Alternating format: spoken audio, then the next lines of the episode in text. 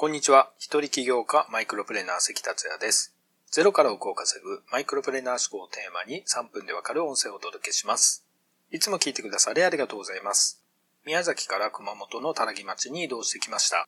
今回初めて車ではなく高速バスと電車を使って移動してきました。宮崎市内から人吉インターというところまで高速バスで行って、人吉インター近くの駅から田木町の駅まで熊川鉄道の電車に乗ってやってきました。沿線に中学や高校があるようで、乗客がほとんど学生たちばっかりでした。知らない土地の電車に乗るとなんか新鮮な感じがして楽しいですね。さて今回のテーマは奥を売るマーケッターの常識、ポジショニング戦略って何をお届けします。前回の237回の音声、3秒で商品を売るコンセプト設定ができていますかでは、コンセプト設定の3つの要素をお伝えしました。その3つとは、1、誰に、2、何を、3、与えるのかでしたね。億を稼ぐ販売ページは、この3つが一瞬で伝わる販売ページになっているのです。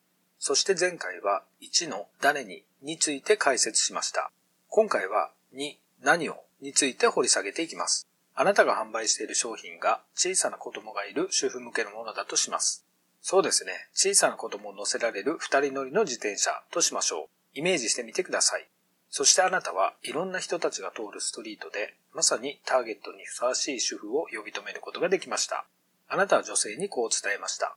奥さん、これ、すごい自転車なんです。ご興味ないですか？それを聞いて女性は次のように質問してきました。自転車というのは見たらわかるわ。でも、その自転車って他の自転車と何が違うの？すごいって言ってるけど。何も用意してないあなたは言葉を失い何も答えられませんでした。じゃんじゃん。自転車というのはどこでも手に入りますよね。主婦が知りたいのは自転車そのものではなく、その自転車が他の自転車とどう違うのかということなのです。これが2、何をの部分です。何をというのは、実はその商品のそのものではありません。ここでは自転車ではないのです。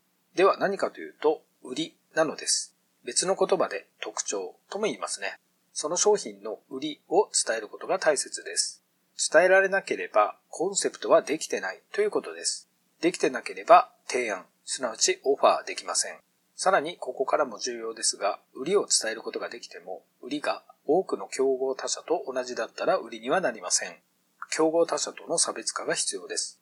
つまり、その分野でどのような位置づけで販売できるかの戦略が大切です。この位置づけのことをポジショニングと呼びます。全く競合他社がいない分野のポジションを確保するのか、それともその分野でナンバーワンのポジションを確保するのか。これを売りのオファーポジショニングと呼びます。ここで競合他社という言葉が出てきましたので、競合ということについて少し補足しておきます。一般に競合というと、既存の同じ業界内でのライバル企業やライバル商品を思い浮かべると思います。コーラであればペプシ、キャノンであればニコンなど。しかし、競合というのはそれだけではありません。競合の脅威はあと2つ考えられます。1つは代替品やサービスです。もう1つは新規参入です。まず、代替品やサービスについて説明します。あなたが販売している商品やサービスに代わる他のものは必ずあります。今はなくてもこれから出てくる可能性もあります。例えば DVD が普及してビデオテープの需要が急激に落ち込みました。さらにネット動画が当たり前になり DVD の需要が急激に落ち込みました。あなたが考えてもみなかった業界が代替品やサービスを提供する可能性があるのです。もう一つの新規参入については、着々と新規参入の準備をしている企業があるかもしれません。新規参入についてもアンテナを張っておく必要があります。このように競合は既存の同業他社以外に代替品やサービスと新規参入があります。売りのオファーポジショニングを考えられてみてください。最後にポジショニングを深く理解できるおすすめの本を紹介します。世界的なマーケティング戦略家のアル・ライズとジャック・トラウトによる名著、ポジショニング戦略です。豊富な事例満載なので、ぜひ手に取ってみられてください。リンクは概要欄またメッセージに貼っておきます。今回は以上になります。最後まで聞いていただきありがとうございました。それではまた明日お会いしましょう。